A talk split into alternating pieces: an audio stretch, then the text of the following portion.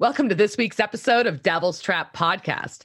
This week, we'll talk about the Demons Bebes. We'll dance along to some Dina Rookie.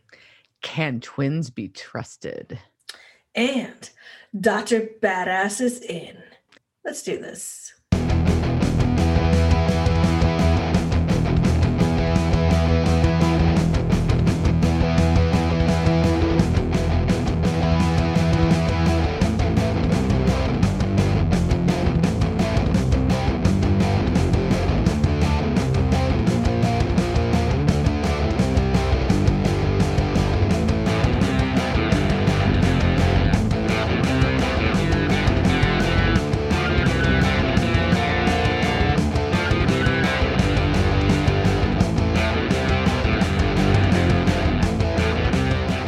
This week's episode of Devil's Trap Podcast. I'm Diana. I'm Liz. And this podcast, we talk about the TV show Supernatural. Right now, we are on season two, episode five, and uh, it's my first time watching. Whereas Liz is uh, an expert in the supernatural world. I do know I am not an expert. I am just a I am a crazy fan. Don't don't call me an expert because then people will start asking me things. And I'll be like, I don't fucking know what that is, but Oh man. I think I was having a dream about Jared Padalecki the other day. Really? I think so. I I don't know. My world is but everything I've been so tired lately. I'm like, I don't know, I feel like I either like I learned something about him or I dreamt something about him. I'm not sure. Um, so one of those two. I don't know. Uh, you know, it is what it is. So how, how have you been this week, Diana? I'm good. I'm good. Um, you know, it's uh we're we're getting ready. Our our car club is hosting a car show at the Texas Pie Festival this weekend, so that's exciting. And uh, getting ready for that, and trying to, I don't know, just ramp up with my work because like I've mentioned last week, so I don't need to be a dead horse. My work is getting busy because live music is coming back, which is super fucking exciting and a lot of fucking work when you've had a reduced crew for a long time. So good stuff, good stuff happening. Um, but uh, but a little uh, little extra busy, but I, I thrive in that. So I'm just embracing the crazy. Yeah, you, you love a spreadsheet. I think this is probably mm. a lot of opportunities for a spreadsheet. So many spreadsheets there's a lot of spreadsheets and a lot of documents and contracts and all kinds of paperwork, uh, to do lists and conference calls. Oh yeah, all the good shit. Yeah, I think Diana just got a lady boner. I can see I can see it happening. She's like, "Oh, I organize so much." Oh, I had so to use much. I had to I had to use my my numeric pad keypad a lot today. So doing some data. I do miss having a numeric keypad. And also just for some reason when I type, especially on my external keyboard, which kind of lives underneath like various laptop stands, I can't do number typing well. Like it just my I don't know, maybe it's because I have short T-Rex arms, which means I also have short T-Rex fingers. But reaching up to those top ones is kind of weird, weird for me. But, I've never been good at typing quickly with the regular line. That's so I'm like brat. Like if I buy a new laptop, I'm like, no, if it doesn't have a numpad, I don't want it. It's gotta have the numpad. Yeah. I just I don't do enough with numbers like beyond like dates and stuff that you know and timestamps and. I don't on my home computer, and I still insist on it because I'm a fucking weirdo. I, it goes yeah. back to once upon a time days when I worked in like a call center doing like order order. Oh, oh yeah. I mean, but if I do, if oh I do God. have that ten, that keypad, like I can work it like a bitch. I'm just like adding all, adding, adding all the stuff. I like I can do it, but yeah, satisfying. It is a it is. It's a very satisfying feeling. it, it may go to like my dad being an accountant, and I always wanted like, my dad does this, and so like you know, dad is like, I want to be a good accountant. I never, no, no accountant for Liz. No. I, yeah, I, I didn't have that, but I do have like so my work keyboard is like a mechanical keyboard, and it like brings me so much joy. That is a very oh yeah, but keyboard to type on. My external is a mechanical, and oh. It also has rainbow lights on it, but they piss me off, and I like keep always trying to like I was like, stop flashing lights. You're giving me stress. Like, I just want you to be a solid color. Be a solid color. But yeah, organizing. My, I think yeah. I think that's a I think that's a computer person thing because my IT guy is the one that he's like, I've got this mechanical keyboard. I think you'd really like, and I'm like, oh, I love this. well, it's it's satisfying if you're coding or other things like yeah. you know, like it helps you know that you've entered something correctly. And I typed so fast that like what my work laptop, like that MacBook has. Uh, well, sorry guys, this is getting really Mm. long. I promise I will I'm like, stop talking. Yeah, we- I was like, Just a little bit more. We got to finish. Hold on. I gotta finish. So it's one of the older MacBook Pros, and the keyboard on those sucked. So Uh-huh. it's you know, but I typed so fast and it inevitably like there's like five T's in a sentence because I'm like da da da. I like hit it really hard. It's like and then like but and then like what the fuck Liz? And I'm like oh. and then like the next word's just gone. I'm like okay, so Yeah. that's why I have external. The new Yeah. MacBook Pros have really good keyboards on. them. I will I hmm. will say that. So anyhow, okay, okay. There we go. So and yeah. So, how are you this week? Uh, I'm good. Back home. Uh, my house is a mess, but I made sure like my office is like a place of sanctuary because like there are like just piles of suitcases that are open from various trips and and just like boxes that were delivered while I was gone. And so it's like the office is the sanctuary. So it's it's very chill in here. So I'm actually kind of happy to be working in my office. I did speak of organization. I did organize my parents' pantry, which was very satisfying. Uh, very scary because hello, things from 2000 that expired in 2006. I'm like, I'm pretty sure I bought this when I lived in your house. So, uh, but I made them zones and just like went through and like I did not go through like if it was my pantry, I would have gone through and like taken everything out and put it into like different containers that were labeled. But, but my parents could never keep up with that. So, but they at least like they're zoned. The 50 jars of pickles I found have their own shelf now. It's a jar Ooh. of, of pickled products. I mean, are they all the same or are they a variety of products? No, there is a variety of pickles. Like Exciting. Yeah, so you know there was still the limes, and then also like there was like ten jars of pepperoncinis. I'm like, did you just Mm. like forget you had pepperoncinis? You just kept buying more and more and more. So uh, yeah, hopefully they're enjoying their new pantry. I, and, and lots of pepperoncinis. Lots of pepperoncinis, um, which I did have on a pizza this week. and They were delicious. Uh, anyway, so that's how I'm doing. Uh, back to work, back to house. Uh, hopefully this week I get to finally build my 3D printer. Um. Yeah, as much as I miss being on the road, and I was like, okay, on the road too much, on the road too much, go home, go Yeah, home, too that many was like people. that was like two and a half solid weeks almost though. it was almost like three and a half weeks. It was almost Oh, a month that I was gone.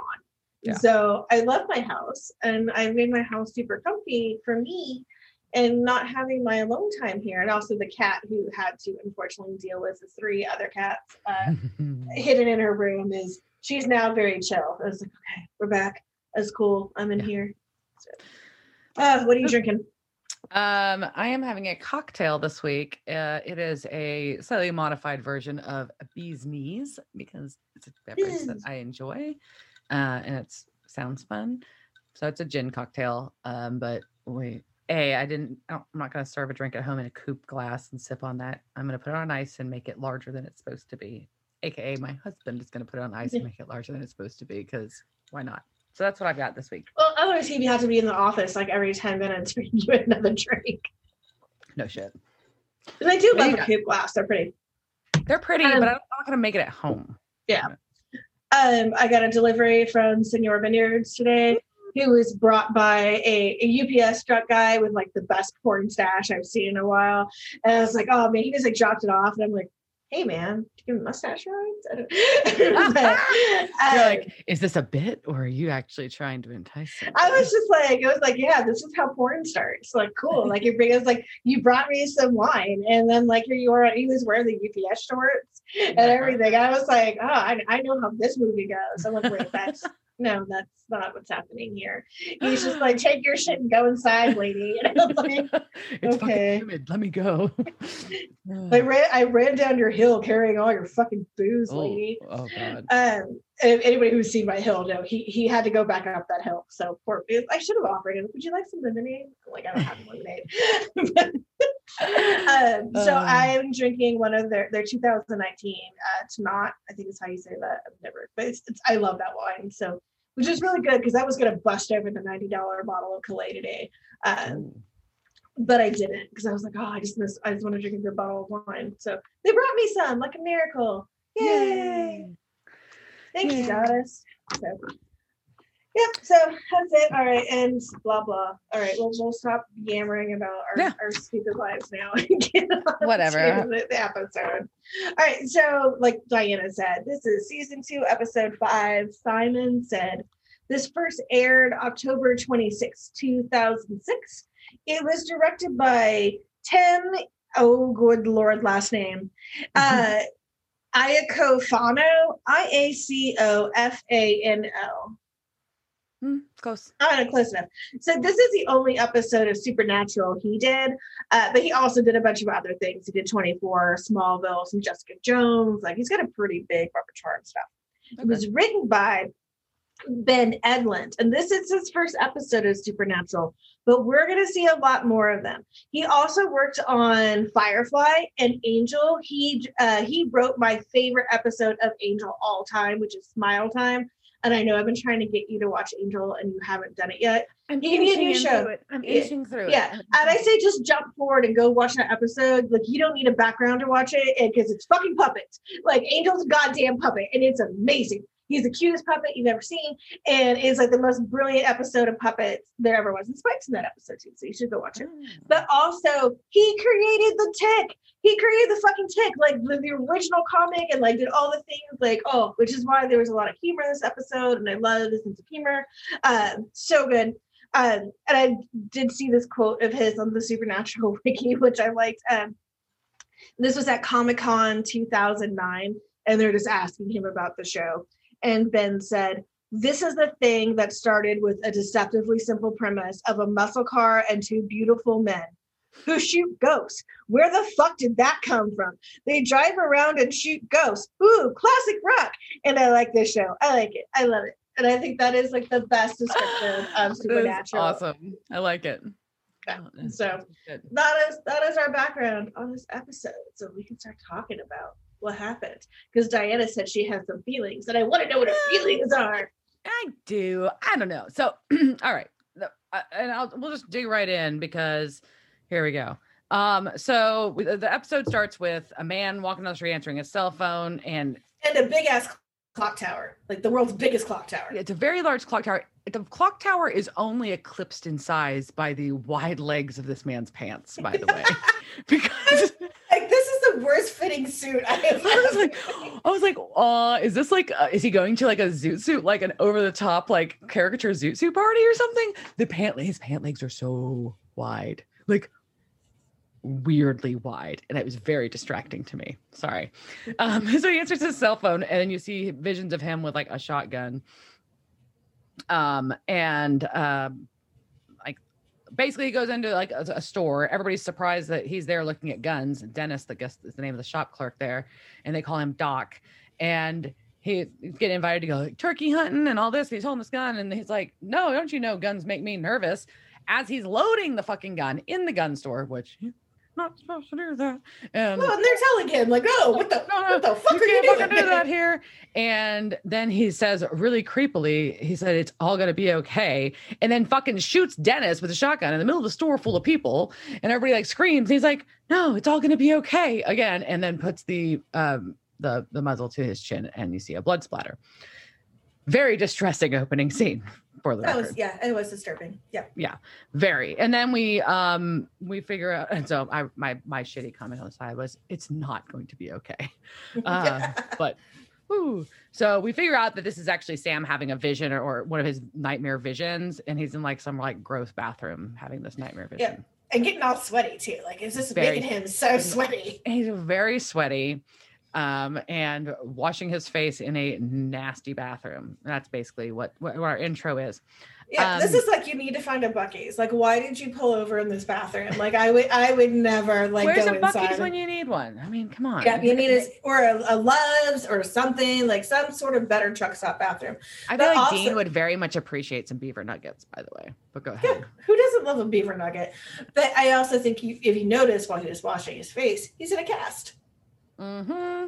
So we see notice. finally Sam's broken hand is now Jared's broken hand is now in the, it's it's in the real. show. That's It's right. part of the show. Yeah. Yep. Yeah. So we cut um um Dean Dean gets him out of the bathroom and then you see them driving and Sam wants to go to the roadhouse um but Dean's kind of like, hey, uh, maybe this isn't a good idea if other hunters start finding out that you've got some like freaky connection to to like the demon of some kind. So, no, he like, basically he calls him a supernatural freak, and it's yeah, like woof, woof, man. Like I know, like yeah. you're just letting some shit slip, but damn, it, it was a lot. Yeah, yeah. And so, yeah. Anyways, um, so we cut to the roadhouse, anyways, and uh, roadhouse, and Jo just like totally hustles some dude on Big Buck Hunter, which was pretty hilarious. Uh, I remember, I remember that video game came out and it was very popular at, the arcade and at the bowling alley. It's a fun uh, game. And um, D- Dean has a very awkward interaction with her then uh, while Sam goes to find Ash, which Ash's door to his room is labeled. It says Dr. Badass is, and it has a little thing to flip in or out, and he had in yeah. so That's badass. I love you, Ash. Badass. Um, I'm gonna rub my hands through your mullet, Ash. Yeah. this is like, let's stop. I can't. I can't. I can't with that mullet. And he was naked, naked in his room. Um, anyway, so they used Sam's vision to figure out that this vision came from uh, a city called Guthrie, Oklahoma, and uh, because of like the bus logo. So Ash doesn't really see any evidence of demonic activity there. So he's kind of like, eh, none of the markers are there. I don't know what you're talking about. And Sam's like, look up house fires in 1983 with a six month old baby, blah, blah, blah, blah, like the whole like thing. And it bribes him with a PBR to do it, which I was amused by. I'm like, oh, PBR. That would that would not be the beer you could you could bribe me with. I'd be like, mm, mm. do you have it? Yeah, okay. Uh, I mean, I drink it, but right, but that wouldn't be the bribe beer. Like, yeah. oh, I'll drink your PBR, but that's well. it was also a PBR long neck, which is not usual to find. No, those are actually super unusual. Like tall boy all day long, yeah. regular regular can all day long, but in a bottle at all, weird. But yeah, um. So, anyways, and then we uh get some some sweet tunes courtesy of Jo on the uh, jukebox in here too, as the uh, REO Speedwagon "Can't Fight This Feeling" comes on. Yeah, and, and, there is some amazing face acting done by Jensen here, like the "I don't want to like it, but I like it." it was like, which is pretty much how we all feel about REO Speedwagon. I'm like, I don't want to like the song, but kind of like it. Me too. Yeah. I'm all yeah, it's, it's hard. It's a hard song to like completely hate. It is. But anyway, so and she basically had overheard all the all the what, they, what they're asking Ash to search for, and Dean's like, uh, no, family stuff, and she won't let her help at all. Then I can't, we, I can't also I can't take you because your mom will hurt me. Well, that too. Yeah. like you they they're they're a little like tension is adorable, but also like a lot. It's it's like one of those it's like a very, very, very like traditional TV show, like we we want to, but we shouldn't. We want to, but we shouldn't. but I also I don't feel like it's that high stakes of attention. Like no, it's just kind of no. cute. Like it's like there's some flirting that's going on, but it's not like you're not seeing like they're not making Google eyes you're at right. each other. Like a and whole think, episode of that. Yeah, yeah. And, and I think it really is more like Jo looks way too young for him. We just really like, and you can see that. Like, and I think he knows that. Like, and also, and, and he doesn't want Ellen to kill him. Yeah, and Ellen will kill him. And I think is like, hey, I can't be like, even though she's really cute, she's also young, and her mom will fucking kill me, and she yeah. would, because yeah. Ellen's a badass. Yeah. So, all right. Well, we piece together that. Well, we we figure out we got we cut to the before we piece together what happened in Oklahoma. We do have a, a scene in the in, in Baby where uh Dean is loudly singing REO Speedwagon. Yeah, I call it Dina Roki we get Dina some Dina, we get some Dina Roki going, uh, and it, it, was pretty epic. It was a good, good job, Jensen. All right. Yeah. So there is some guy in Guthrie, Oklahoma, who had very named Andrew Gallagher, who had the same like circumstances um, at 1983. He was six months old. His mom died in a house fire. Blah blah blah. So, but he seemed to have disappeared. They don't have any contact for him. So they've got to go find him and they go to his old work and they're awkwardly in suits suddenly. And uh, well, also, I mean, he's living the fucking dream. Like they're like, he owes like a whole bunch of money and nobody's yeah. going after him. And I'm like, ah, oh, the dream. I am irresponsible and nobody nobody is coming after me. My credit uh, is fine. Yeah. And so they go to the restaurant he used to work at, and sh- the waitress just assumes they're debt collectors. And but um, Dean says they're lawyers, and that Andy inherited a bunch of money from some aunt or something. And some real awkward busboy named Weber pops in the middle of the conversation, and it's just a lot. And he's like, "Oh no, Andy's a badass," like has a story, but yeah. So, but then the um, the waitress um uh, that we we later we later get a better name for, which is uh, Tracy, is uh explains where they can probably go find Andy and look for a van with a barbarian queen riding a polar bear. And it's fucking epic. It is epic. It is not a Sasquatch petting a raccoon, though. And not. I think Diana, you should really post the Sasquatch petting a, ra- a raccoon on our on I, our site, uh, just so people can see the the awesomeness of this. And like maybe we can do a side by side comparison and do a poll to see which which, which do you like better? Who did it best? Was it the chick riding the polar bear, or is it Sasquatch dirtily petting a raccoon? And I'm I'm going with the latter. So.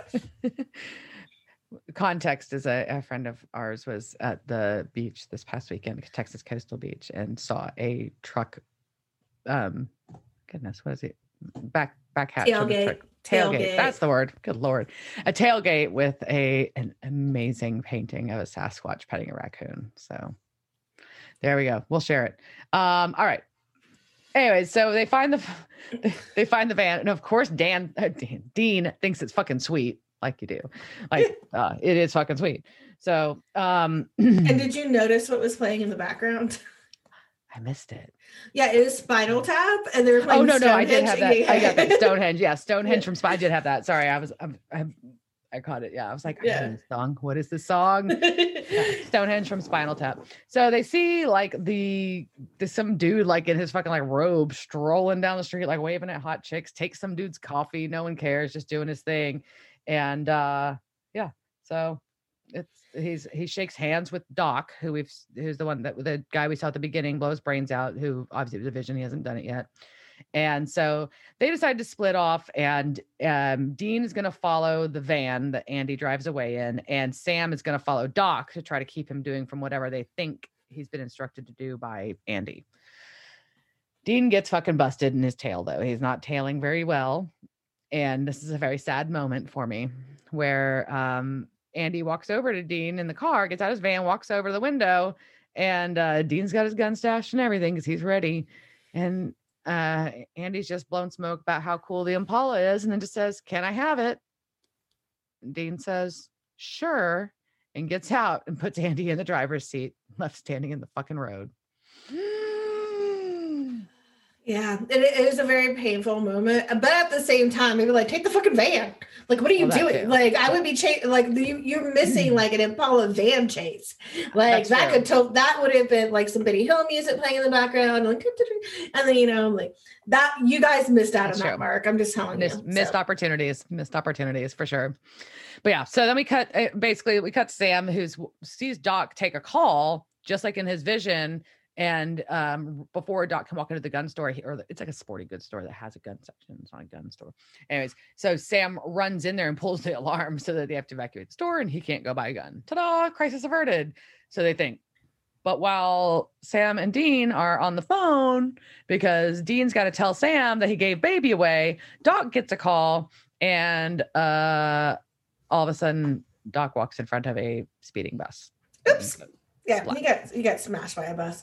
Yeah. Apparently, this was also a scene they struggled with because the first time they did it, it was really um, gross, and there was like a shoe like flying through the air, oh. and they were like, you know, that may be a little much for network television, but yeah, yeah, it was. Yeah, both that opening scene and this scene were both fairly intense, though. Honestly, there, there's some fairly intense things in here. There's a, there there's also some scenes later that I'm really uncomfortable by.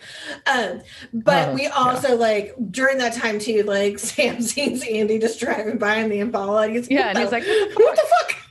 And yeah. like, "It's mind control." They're like, "Oh god, it's mind control." Now we know. So and then, they, they, and, then and Dean and Dean really likes to make his Star Wars references here in, in, this, in this. We get a lot of Star Wars references in here. So, yeah, yeah. full on Obi Wan me. That's what he said. But yeah.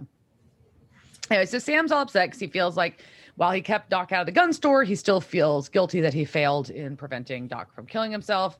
So, um. Uh, next scene we have is Andy walks into his old, the restaurant to go tell the waitress Tracy that Doc is dead. He's crying, so like he's pretty upset. So it seems kind of odd that he'd be the one forcing all this to happen. And Tracy's upset, and obviously Tracy and him had a thing going on. You can tell there's a little bit of that, and um, and tells him that there's some some guys were looking for him. Sam and Dean are able to find fucking baby, which is important. Phew. Yeah, baby's all right. She looks good. Baby's okay, no damage. She's good. Um, and they're like, you know, they, they Sam is really convinced that Andy is using verbal commands to to get people to do what he wants. Dean's just not convinced that Andy's the guy. Like even if he's using verbal commands, it's like this guy's not a fucking killer. Like he's like just trying. He's like a fucking nerd. Is kind of the vibe. Like I would. Yeah. Right? He's just like chilling. So um, they get inside of the, the van is there too. So they open up the van and find um, a bong, which is described as Moby Dick's bong because it was a epic, that was a, that was a very large bong. very and, large bong. and the most amazing tiger hanging. Like, oh, Yes. that tiger, was Tiger epic. hangings, a fucking disco ball. Dean is stoked. He could live this lifestyle. He is I ready. could live that life cycle style. Who could not? Like, I want that van. Like, that looks like And- the world van and stack- life. and a stack of philosophy books. And those are some really deep philosophy books that I, you know, in when I was in college and spoke, you probably had Moby Dick's Bong, like, you know, had classes where I was reading Kant and like all that stuff. And like, they're they're shitty philosophy. Like, yeah, they're not shit. They're really in depth and hard and not they are not easy books. So now we know like Andy is like really smart. He's, So he's, a fuck- he's just a fucking nerd that doesn't Yeah. that's trying to like just do his thing. That's it. Yep. But yeah. So, anyways, we get so Sam's like, well, then what's the fucking motive? Is Andy the guy trying to figure it all out? And he's just like, not, con- Dean's just not convinced it's him. And then Um, Dean does like the unthinkable. He Mm. throws a food wrapper in the back of the baby. He just like eats this, and then he like ultimately throws it in the back seat. I'm like, what the fuck are you doing, Dean? Like that's I was surprised by that too. That seemed a little out of character. I feel like he takes better care of baby than that. you would hope so, but no, that was I. So But yeah, so they're they're doing their little like just like watching out. So Andy walks up to the window and Sam tries to tell him he asks them what they're doing, tell him tell him what they're why they're following him. So Sam's trying to give like some fucking story that they're the lawyers, blah blah. But because because Sam's not impacted by the little whatever his truth power is that it, or whatever his his verbal commands. But Dean just gives him the fucking truth because that's what Dean has to do because Dean can't say otherwise. That's all about it. We hunt demons. We think you might be a killer. And the reason this bothers me is because I'm afraid that Sam might be a killer too. Woo! Yeah, some Sam definite word vomit. Freaking out. Sam is very distressed by all of this. So uh Andy basically just wants him to leave him alone. And Dean's like, sure, we'll we'll leave you alone. Okay, cool. But then Sam goes after Andy because he's like, no, we're not going to go after. We're not leaving you alone. I think you and I are alike. And basically, the whole premise that we get from this point on is that Sam is convinced that Andy is a killer and is convinced, therefore, that Sam will, that himself, he, Sam, will become a killer or is a killer at heart because that's something that's tied to them because they're all related because of the demon. well, That's really- that, Yeah, and I don't- because and, there's, and that they're cursed basically. but I don't know if like Sam thinks he's bad because of this. I think Sam is just feeling really fucking guilty. He knows that you know his dad would have, and he did. He doesn't even know yet what his dad thought about him. Yeah. But you know that this is something that's not okay in his family. Dean's already being like, no, we can't take you there because they're you know hunters are going to kill you. Right. So I think Sam is just inherently carrying this guilt and this idea of like I'm a bad person. So like I think he's projecting a lot of this onto Andy too. So That's my true. Yeah, he's just got a lot of guilt, but he's also, I think he's also like after, um, oh god, I forget the I forget the character's name, um, but the young man that that was Telekinesis dude. Yeah, that was freaky shit, and I think that really fucked Sam up, and especially seeing more and more of the connection between the the the the demons, the demons bebes, uh, for lack of better Bebes. the, the De- demons demon bebes. bebes. Sorry. But yeah, so anyways, Sam, Andy's like, that's great and all, but I'm not fucking killing these people. I don't know what you're talking about. So our next scene is we get freaking another vision, and this one is also deeply distressing and uncomfortable to watch. As a woman is pumping gas, answers her phone. Was a terrible wig too. That wig was fucking awful. She was just off looking the whole thing. It was very What you, what are you guys doing, costume guys? Like you, you dropped the ball in this episode. Anyways, Well, they push the cigarette lighter in. Then she finishes pumping gas and then starts dousing herself in gas. The mechanic notices and starts yelling for her to stop. And she does the it, it's it'll be it'll all be okay. Grabs the cigarette lighter and pushed it to her arm, which I'm not sure if that would work or not. But either way, she goes up in flames and it's very distressing. I, I, think it, it could work, but Like yeah, a, cigarette, I also, a cigarette won't ignite lit. Uh, a cigarette won't ignite wet gas. So I don't know if a cigarette lighter would- would. I mean, I don't know. Well, let's let's test it. Oh, let's see. I, oh. I don't even know who has that lighter in their cart. Maybe do you have one in, in Duchess? Uh, yeah. Okay, so we're gonna we need to throw gasoline on something. Not someone, something. yeah, I also like I, as terrible as the scene is, all I can think about is uh shit. I'm about to space space Zoolander when they're having the Oh. gasoline fights. So I'm like, this is terrible. Anytime I see someone That's dousing funny. gasoline in themselves, all I think about is a Zoolander The gasoline fight. fight. It was a Yeah. gasoline accident. Uh, that's so funny and wrong, but hilarious. That is, I mean, I, and I love that movie, so it's okay. Um, yeah. So Sam Sam tells Dean about his vision. Sam um, is still convinced that it's Andy doing it all, but they're like, but he's been here. He hadn't called this lady to tell her because he's been like right here this whole time. So he stays. So Sam stays with Andy, and uh, Dean goes to try to figure out what's going on. Um, and it was it was already done like there was not a, a gap in time this time in the vision. Usually there's like some time on it but anyway so now sam's like okay well maybe it's not maybe it's not andy but by the way andy guess what? I have death visions. That's fun. And andy's like oh that fucking sucks a lot. Yeah. Well, and also, you know, Sam, this, and this is some of the problematic things I have this episode. Um, so Sam's like, You're not a killer, right? So he's like, Oh, clearly he's a good guy. But he's not a good guy, really. If you think about like the ethical lines that this dude is towing, like the chick he fucked. I'm pretty sure he told that chick to fuck him. Like, that is not okay yeah there he does some questionable things he's still like even though he's not necessarily killing people he's still manipulating the world to fit Right. like what he wants which is you know there there's definitely like you're you're not like a golden child here andy. You're still kind of a dick. Yeah no i think you're absolutely right because it's like okay well you, you're not you're, you might not be a killer but you're not a fucking angel either. That's so yeah it's there's a huge moral and ethical dilemmas with how, with how he's using his powers for lack of a better word. I don't know. Anyways so um dean gets back from like this little mission and finds out that the woman's name basically what it all comes down to is this woman was actually andy's mom his birth mother because he was adopted. So the mother that burned on the roof on the ceiling in the house fire was an adopted mother, not his birth mother. So they're like, what the fuck does that mean for the the, the whole like pattern? And also, he has a twin yeah that was So- adopted out separately. So he has an evil twin so i think Evil know what we should do we should talk about evil twins i want to talk about evil twins Lore,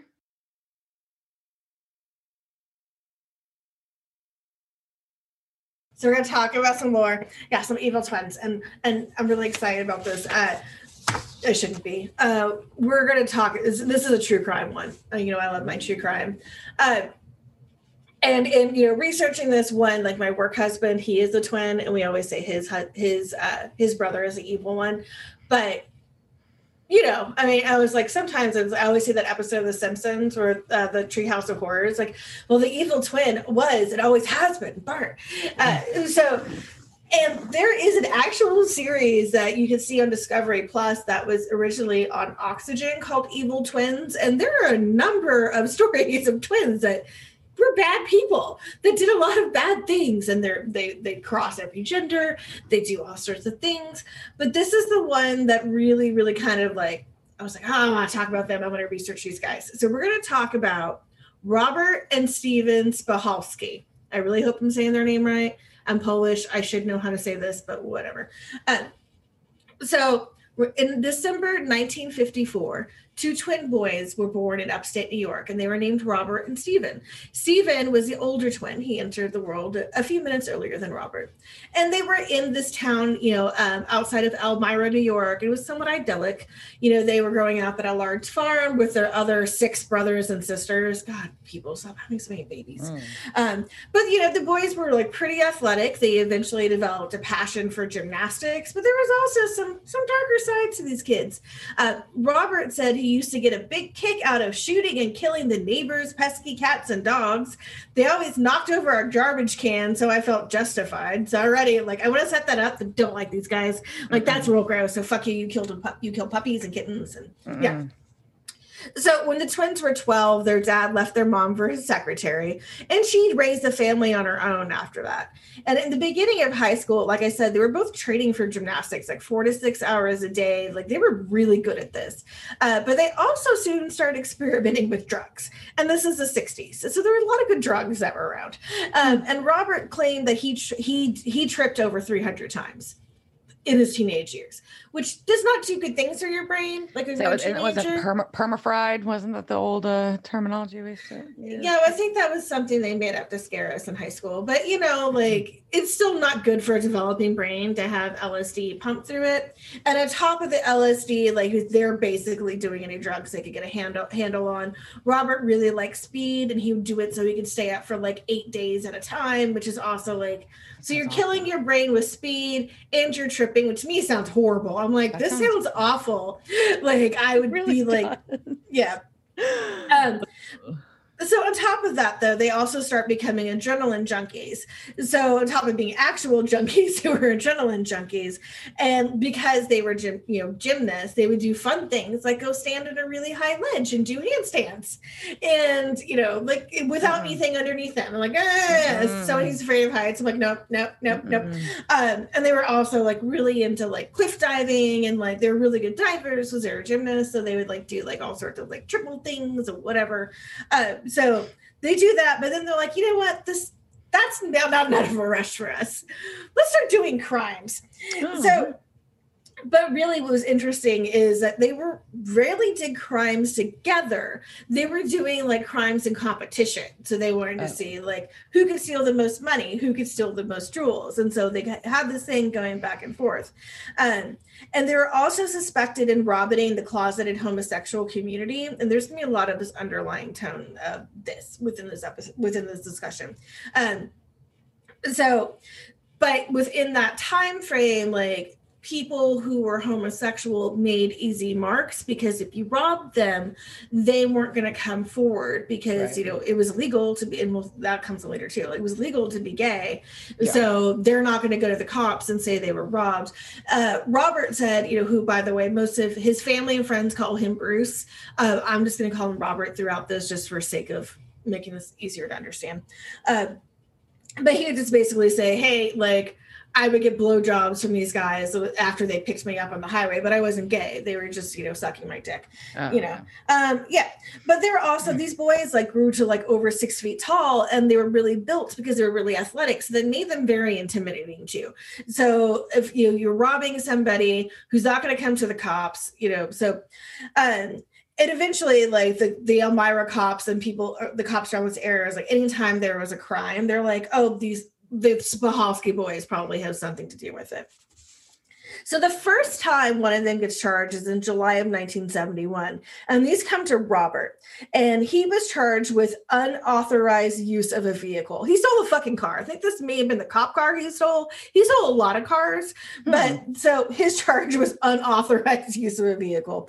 He was also charged with arson because he tried to burn down his school. Um, so that happened. Um, but then, so 1971 in July, there's the first one that Robert gets charged with. Then in November of that year, Ronald, uh, November 23rd of 1971, a 48 year old man named Ronald Ripley was found murdered in the basement of his store. And his store was called Your Salad Master Kitchen, which I'm just going to leave that there. So, Salad Master, despite its very unfortunate name, was a Dallas franchise and it sold kitchen tools and gadgets. It still exists today. They still have franchisees. You can go watch it. I watched their infomercial that talked about all the people mm. who've hmm. done it. Uh, like Zig Ziglar was like one of their salespeople. If you don't know who Zig Ziglar was, he was also very problematic. Uh, basically, uh, what's the word I'm looking for? Um, like come you pay to take my seminar and then I'll teach you how to sell things. Like remember my dad right. had like tons of those books. Not a good man. But anyway, so uh this guy Ripley had started this franchise and but he was found dead in his basement. He'd been stabbed multiple times and was hit in the head with a blunt object. They thought it was a hammer, but nobody was sure. But important to also note that Ripley, while a devout Christian and a minister, had once been convicted of a sex crime, which really meant he was put in prison for being gay. So he was, uh, so that's something that the cops are kind of taking into account. His station wagon was found in a field, tragically with the Thanksgiving turkey and a smashed carrot cake inside of it. I'm like, that's just sad. Like, you kill him and you smash a turkey in the cake, like fucking dicks, man. Yeah. So at least, at least, at least eat it. At least eat it, right? I mean, if I had a carrot cake, like, I mean, I'm not saying I would murder somebody for a carrot cake, but I'm not going to leave it in the car. Um, but the place where the car was found was also known as a dumping ground for ve- those vehicles that Robert Spahalski was stealing because they could walk to he could walk to his house from there. So automatically, like they're like, okay, maybe it's the boys. The police also at first thought that uh, Ripley's wife had done it, and they just basically grilled the shit out of her and her family. And they're like, "You get it, you killed your husband," and she's like, "No, no, I didn't.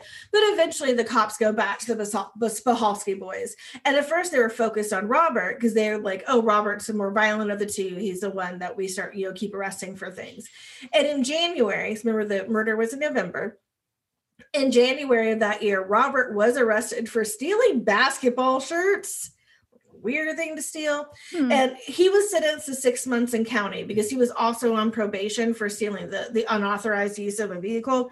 So he goes to county. Um, and eventually, Stephen gets brought to jail too because he entered an abandoned house with his girlfriend, but he was let go.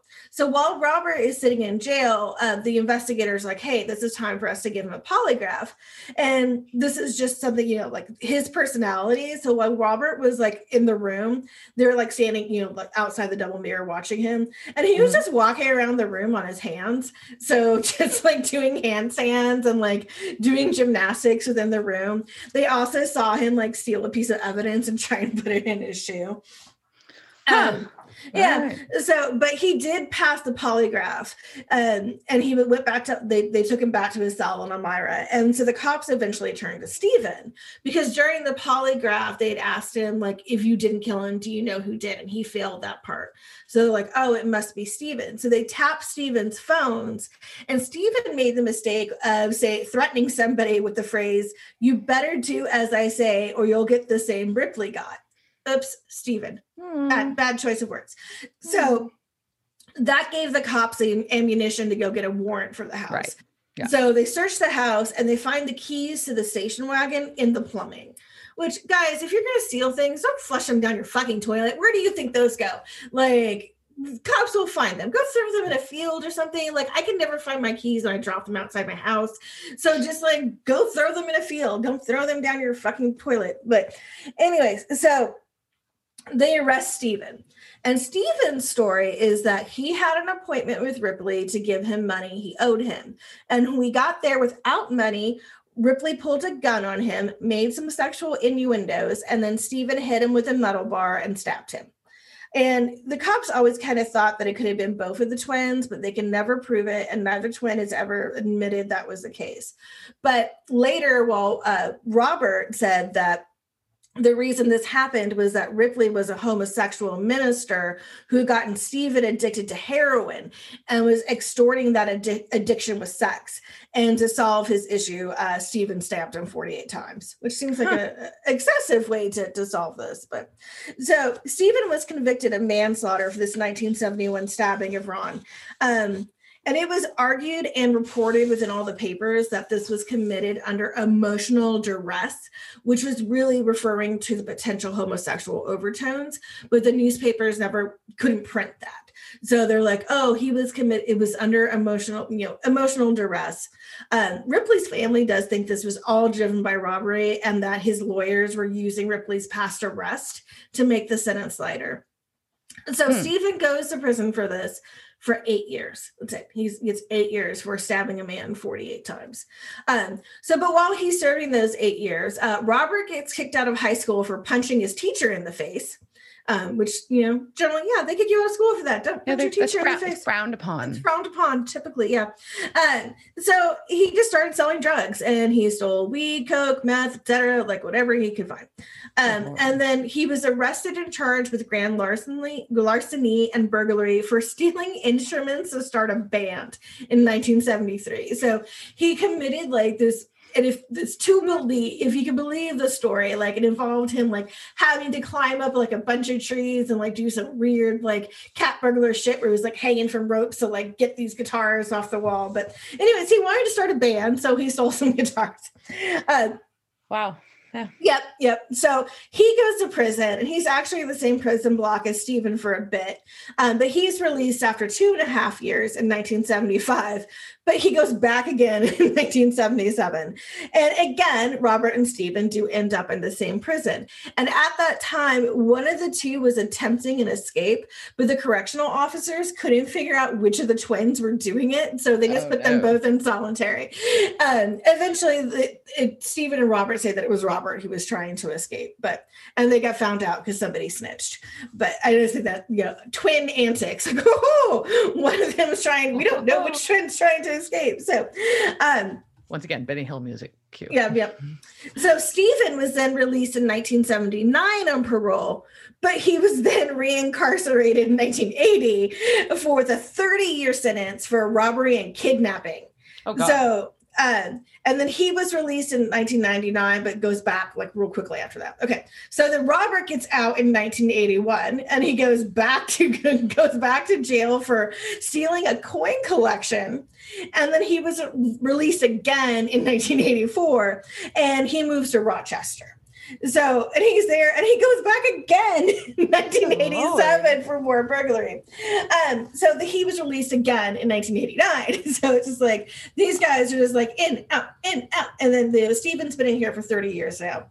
Yeah. So when Robert gets out in 1989 in Rochester, um, he tended to keep his theft smaller. So they were misdemeanors, which meant, you know, he would only end up in county jail. Right. So, and then he also developed a crack habit. So, yeah, not good. Crack was, you know, not a good thing to be in. Um, and he really yeah and he crack his whack and he couldn't really be a dealer like he used to be because at that time rochester was overrun with these jamaican gangs that were really yeah. hardcore and like were like killing the shit out of anybody who moved onto their turf uh, so he worked with those gangs a bit but he also became a hustler and a pimp and he would say i could always make a buck with my golden cock um, unfortunately, um, his cock was not that golden. And even though, you know, he said he was only gay for pay, in 1996, he contracted HIV. Mm. And things were going to get really dark with Robert, but the extent of it would not be fully known until 2005 when he walked into a Rochester police station and said, I need to talk to somebody because I killed somebody. So remember, he was released in 1989. Yeah. 2005 is when he goes in and confesses that he killed somebody. So he said that he was smoking crack with his friend Vivian, and she turned to, into a demon and tried to kill him. So he killed her by hitting her in the head with a blunt object. But following this confession, they were able to tie him to at least three other murders. So the first one happened when he got out in 1989. The first one happened in December of 1990 when he strangled Maureen Armstrong, a sex worker, with an electrical cord. And police even talked to him at this time as a witness, Whoa. uh, but they did not arrest him. Uh, later confessions of his show that he said they were smoking crack, and she was like, "Hey." We're sm-, you know, he's like I, I smoked I smoked you out or whatever I don't know what crack people say, uh, but it's like the crack was the payment for your sex, and Mhm. she was like no I want money, and then he got really mad and he killed her. Yikes. In July of 1991, the next year, his girlfriend, Adrienne Berger, was found dead in her apartment. Again, he was questioned but not arrested. One of the main reasons was, was there was a heat wave when she died, and he shut all the windows and everything was in there to increase the speed of decomp. So oh. the ME could never actually determine why how she died. Um, and then oh. later on, he ended up confessing. That's real dark and gross it's real dark and he does this with, with the next one too. Um, so he later confessed that um, he choked her to death while they were having sex. And like not that he was angry just that they were having sex and he just choked her out until she died. Then the next year in august of 1992 Charles Chuck Grande was found dead. He had been struck in the head with a hammer. And so police had actually stopped a man driving Grande's car after he was dead. They didn't know he was dead, but they stopped his car. Mm-hmm. And there was a man in there with a woman who was likely a sex worker. And the guy driving the car told the police that he was Chuck Grande. So the officer, he's like, here's my driver's license, which he pulled out of the glove box. And even in the driver's license said, I'm five eight, and Robert was well over six foot tall. The officer was like, okay, I guess you're Chuck, and let him go. So they let him go. Then they find out, you know, that he was murdered. Um, and they later would bring Robert in for that being pulled over and they tried him for impersonation. They're like, we can't get you for murder. But then when he was on trial, they weren't able to say anything to the jury about uh, the bur- the murders or any of the other stuff. It was stricken out of there. So the jury found him not guilty. So at this point, you know, he's been questioned for like three different murders, and That's the cops wild. knew it. And they were just like, hey, we think you're guilty, but there was never enough evidence for arrest. That's and crazy but also what i think is really interesting one of the reasons why this was also hard there were at least three other serial killers that were operating in rochester at that time. Good lord. Yeah don't, i was like you did not want to be in rochester. This so there was it was a it was at the height of the crack epidemic and there were a lot of sex workers and so those tend to make pretty easy prey for serial killers. Um, so that is you know possibly one of the reasons why they, there were just there were so many bodies and they were trying to figure out who belonged to what. And it was just really hard for some of the police to like figure out to you know who it was. Later when he came back in 2005 to confess to his girlfriend Robert said that Chuck was a regular customer of his and that Chuck was in love with him and he wanted them to live together. And that night they were together and Chuck only paid Robert 40 of the $60 he promised him. They got into a fight. Chuck punched Robert, then Robert killed him. So Robert wow. killed him over $20. He was also high on crack, but you know, still like that sort of brutality. So I remember that was that last one was 1991 and 2005 is when he committed admitted to the last murder. So yeah. what happened between 1991 and 2005 is probably really questionable because I'd be like serial killers don't typically. Well, that and then like what this that that so all of a sudden in 2005 you got high enough that you felt bad like. Mm. Yeah. So he ends up he gets you know he gets thrown in jail and so yeah. but so that's 2005 2010 at 55 years old uh, Stephen is, uh, I think I missed what it. So Stephen got released before 2010. I can go back and find the dates, but whatever. So he gets out in 2010. Um, then he gets thrown back into county for an attempted bank robbery. Like and he gets sentenced to 300, 300 days in county. Um, he'd been out of prison for six months. Like oh, Stephen was like, he got released for the robbery and kidnapping, got back in for parole violation, gets out on that parole violation, then immediately goes out and tries to rob a bank. And he didn't try and rob a bank with like a weapon or anything. He just like kind of gave a note to the teller. Uh, Stephen said he was drunk at the time. Uh, so Interestingly enough, that bank was robbed like four other four other places too. I would not want to work at that bank. Wow. Uh, so in 2016, uh, Stephen was released to a halfway house in Elmira, and that was the last trace I could find of Stephen. Um, so theoretically, he he's not. I mean, he didn't show up in any court dockets or within the state prison for New York.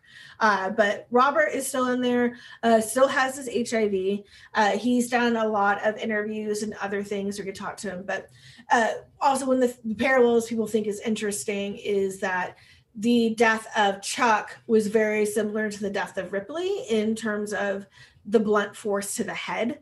So mm-hmm. either that says the twins killed somebody in the exact same way, or Robert, more likely what I think is that Robert was actually the one who hit him over the head and Steven stabbed him. Uh, but yeah, so those are some evil twins. Yeah, they're evil twins. They're real evil twins. Yeah. And not super smart, by the way. Well, and that's what's really, you know, they actually were smart dudes. Well, I guess. Right. They like, like, they were always they were good students and yeah. they were just one drug addicts, adrenaline junkies, and they just never knew like they just basically started with a life of crime and never like I mean, I don't think they can be rehabilitated. And, it, and I'm not going to make a comment on the penal system, but it's like these guys were like in and out of jail so much. They just kept it in there. Like, how many lives could have been saved? it's yeah it's it's a very i think it's a really interesting story uh there's like i said there's a couple of tv shows that are out about them um i encourage you to go watch them uh, a lot of this came from a book from uh michael shit benson i think is his last name uh killer twins um who did some really in-depth studies into into their lives but yeah there you go killer twins evil twins well so to our evil twins. Our evil twins. Now we figure out that Andy's evil twin is actually well his birth name or yeah his birth name was whatever his real name was Anson Weems, but in our episode we know him as Webber. So no! all of my all of my notes from here on out are A A slash W, which then made me think about A and W, which then made me want root beer. So there you go. But yeah, I just called him Webber, but yeah, Handsome slash Weber. So yeah. uh the bus boy. So now it's extra creepy because now you also realize that he was like went and intentionally got a job with Andy, but didn't tell Andy who he was, which is fucked up. So well, um, job with Andy's girlfriend. Andy doesn't work yeah. there. Well, no, Andy did for a minute. They worked together. They knew yeah. each other the same briefly had an overlap. Okay. So um so anyways he start we cut to the restaurant we see him start like really creepily asking tracy the waitress how cl- how close and serious andy and her were when they were together. Then we see the brothers with andy hauling ass to the restaurant because um they want they figured this out and they want to go find webber. Well while we're there sam starts while we're on the way sam starts having his visions and it's of tracy about to jump off this bridge which is uh, a bridge right by a dam, which uh, I don't believe could exist in Oklahoma, but that's okay. They can have a reservoir. I don't know. It seemed, it seemed very like very it was very, it was very tall. Also, I do not like that height. I'm like, ah, no. Um, also, when they the in the vision when she gets thrown off, it's obviously a dummy. Like it's like the most obvious like dummy getting thrown off a thing. But they they also thought it was funny because Tracy was there and she got to watch this dummy of herself get like thrown off a bridge. But, funny. yeah, but it was like as it's going down, I'm like, this is clearly like a blow up doll. yeah. So anyway, so we cut we see um Webber driving with Tracy to the bridge to this bridge dam, whatever, and she's crying. And this is real fucking creepy scene. Real fucking creepy. Mm-hmm. Like uh and he's talking about and he's talking to her about how like smart Andy is, but that and she can't have him well, it's also he says this is where I take my girls, and I'm like, oh, uh, yeah. and I was like, yeah. As uh, much as I bitched about Andy being a non-consensual rapist, like you're a fuck. This is like, fuck, like you're a goddamn oh, yeah. rapist. Like, ugh. so yeah, vomiting, real gross. So the the brothers and Andy show up. Dean, they all agree Dean needs to stay back because he's obviously influenced by by um Webber's and of course Andy's powers. So, um and uh, Sam and Andy start start getting ready to go over and confront um, Webber, but they first they do get something out of trunk. We have our tiny little almost cameo from trunk right here. So they're cut. We cut back to the car with Tracy and Webber, and she's unbuttoning her shirt and crying. And I'm like, oh, this is so gross and rapey. So bad. it's so uncomfortable. I was and like, he says, and he says something about like when we get done here And I'm like, oh, oh my god, this like, and then, yeah, it's terrifying. It's fucking Oh, terrifying. It's not good because like she can't control herself at all. It's not like physical. It's like mental control. That's so scary. Oh my god, really upsetting. So then she he explains to her that she's gonna walk to the edge of the of the of the bridge. Say that you're gonna believe, think that you can fly. Um, and you're gonna step right off. And if you you know if you question yourself, just say everything is okay. And like this, she's, she's crying and like trying not to cry because he told her not to cry, but she's really upset and buttoning her shirt. And then Sam smashes the fucking car window in with a gun. And uh, Which was satisfying. I thought that car window smashes. yeah. yeah. it's very satisfying. You're like, yes, fuck this guy. Um, and so Andy gets Tracy out of the car. Is like, nope, not not fucking with her anymore. And uh, Sam like just fucking like pistol whips the shit out of Webber. It was pretty good. Uh, so yeah. And um, so they're Come on, use the I- words. I, know I lost my spot. I know I lost my description because I was like, well, I don't know how much I want to go into this whole thing. Basically, the whole thing they have an altercation, but eh, they try to duct tape his mouth shut because they're convinced that the only reason he's able to control anybody is because uh, verbal commands. But apparently, that's not fucking it. He's better than that and can use his fucking brain powers to make people do shit and makes good old Tracy hits Sam with a log. And then Andy crosses the line with Tracy because Andy's never used his mind control on her because he actually cared about her. Ugh. And which isn't what he says, but that's the implication here. And makes her stop hitting Sam with a log, which I mean, it's good, I guess. But also, it's real creepy that it's like this weird battle of wills.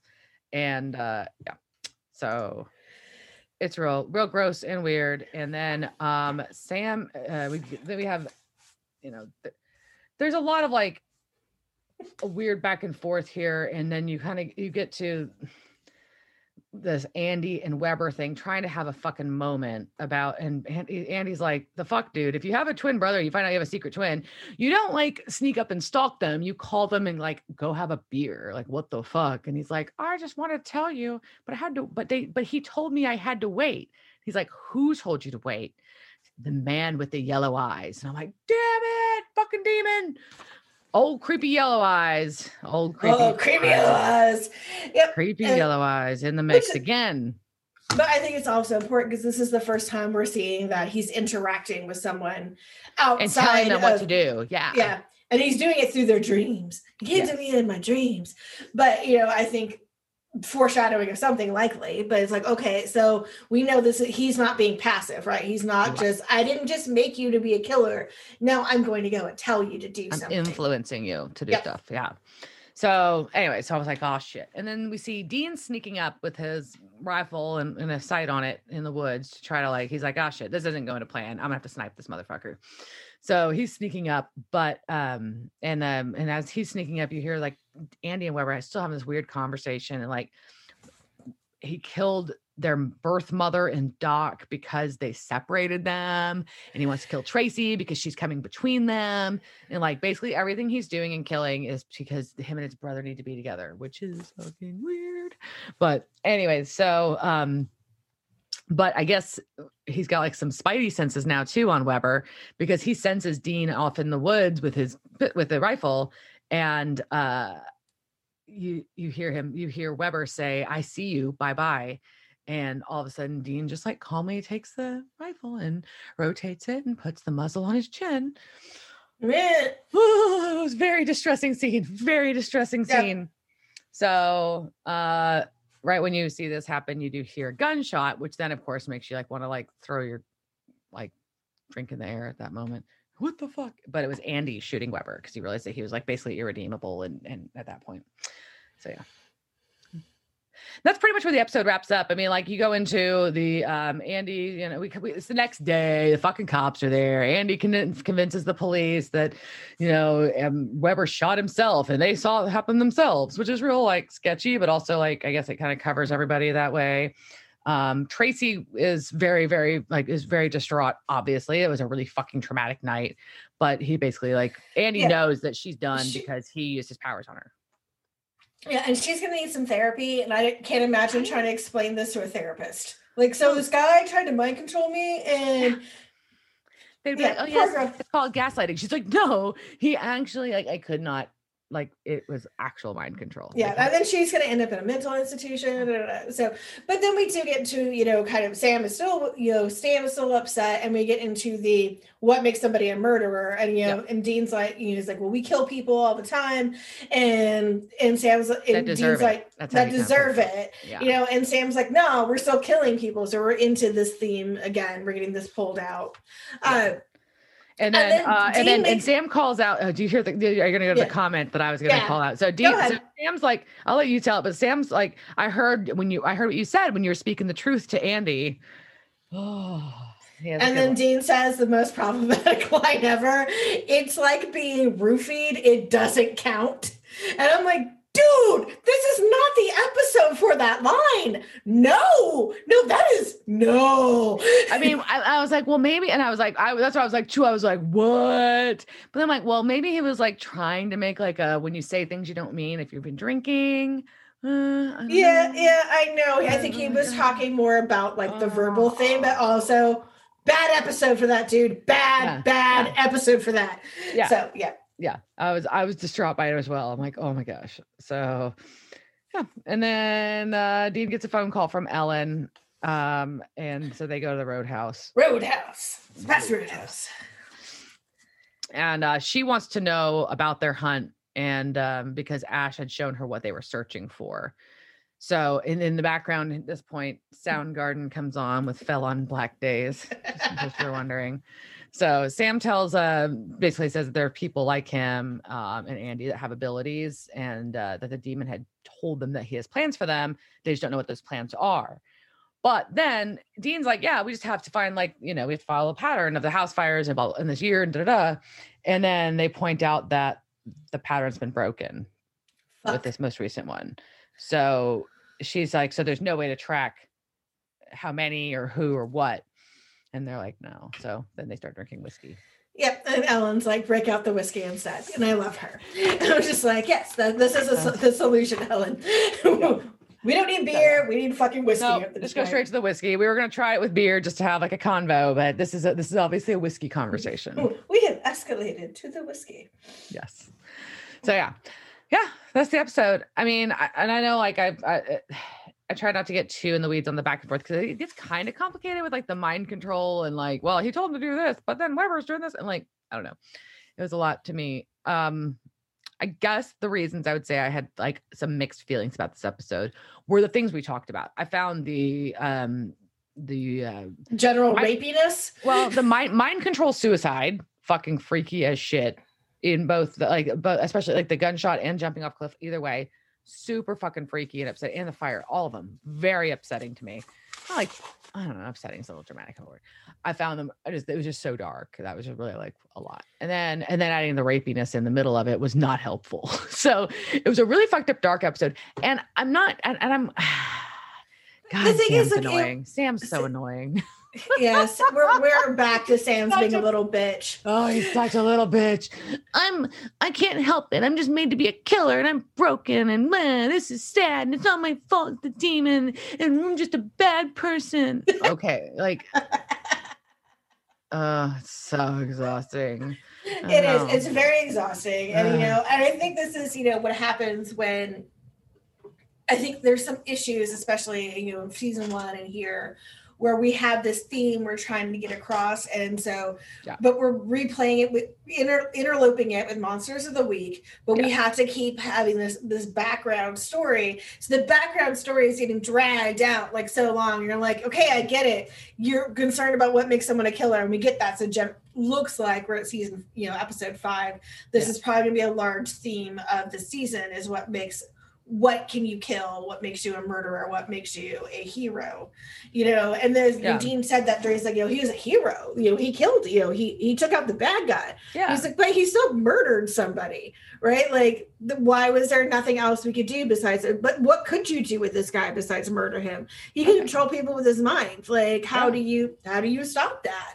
Right. so, and I think what's interesting though, like as dark as this episode was, it was also really light, right? So we had, right. There's a lot of fun and a silliness in there too. It was that's what was interesting. But man, Sam just beat me down. I was like, oh.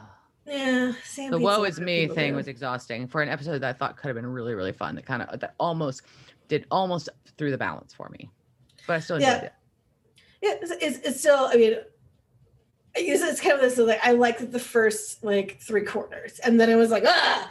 Like, okay, we we could have stopped it at the van. Like maybe if we just stopped it with the At the bong, van. Yeah. like we would have been good. there. So Spinal Tap playing, looking at a bong, got a tiger.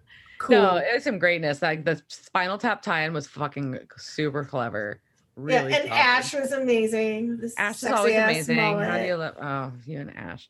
I I, I can't. I, I I get it. I, I, I don't get that part. I don't get the sexy ass on there, but I get enjoying Ash. How about that?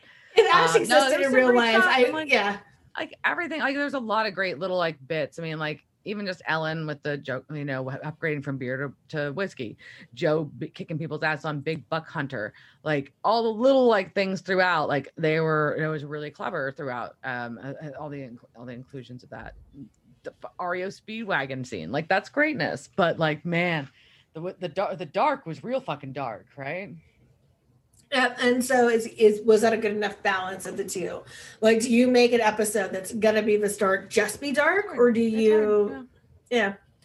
And so maybe it's just you know a matter of it could have I don't know maybe he could have juggled it out a little bit better, but And, and So the funny shit. Didn't bother me. The dark and light wasn't the. I mean, it was dark, but in that part didn't throw me. It was the dark and light. Trying to balance those was a huge balance already. I think trying to do that and also Sam's bitch ass in there is what was throwing it off for me. Hmm. Does that make sense?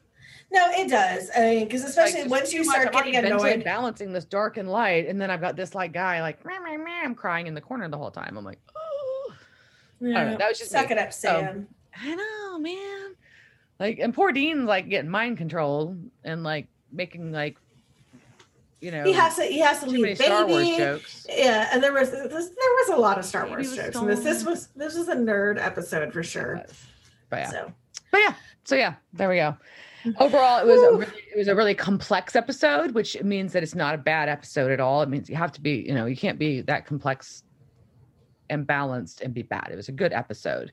I'm just, I just got irritated. Sam and you got upset by really rapey stuff, like you do. It's acceptable. Yeah. Like, it's kind of general. Like with yeah, rapiness makes me upset. It does. Yeah. It just it just does. absolutely uh, fair. Especially, I think what makes me more upset though is the lack of acknowledgement of it. Right. Like so. I think if that had if that was never brought up at the end, right? In the end, they're like, "Oh, you murderer." We're debating on this. None of the actual. This is why mind control is really shitty. Like that whole idea of like I am, like you said, you know, gaslighting and other things. Like these are pe- these are people, and to be also men who are controlling other things around them to suit their needs, which Right. is really bad, really problematic, and was not acknowledged. And I think I probably would have felt better if beyond just that i was a murderer. Not just like, oh, that guy's a murderer and this guy's lazy and has a lot of debt. It was like, oh, by the way, you should probably not be unethically using your fucking brain powers to take advantage of other human beings and control them. Yeah. Especially for rapey things. We've used that word too much. and Now I'm upset. Okay. Sorry. Uh, back to Ellen and her whiskey. That's that's Back the woman I want to think about. I go, Some- go got drink some, sound- Got shots some Soundgarden on the jukebox and Ellen in her roadhouse drinking whiskey. at her roadhouse, and then I would just go and like throw it back to REO because you know I was like, no, Why not? Soundgarden's too dark. We're gonna go. We're gonna go back to to some Speedwagon. Know. All right, and sing it with her hair. It's gonna come from her hair. That's what's, what's gonna happen. All right, I, I think at that, you know, I don't think there's anything else we can That's it. onto this episode. So I'm gonna close this out with a cheers jerk. Cheers, bitch. Thanks for listening to this week's episode of Devil's Trap Podcast. Be sure to follow us on Instagram, Devil's Trap Podcast, Twitter, Devil's Trap Pod, or you can email us, devil's trap at devilstrappodcast.com. Don't forget to subscribe, leave reviews, and share it with all your friends. We're available at all your major podcast listening devices, or you can always find us at devilstrappodcast.com. Thanks. Devil's Trap Podcast is a Don't Be a Dick production. Meow. Intro music, arrangement and performance by Dave Cox. Piano arrangement and performance by Bobby Orozco. Meow.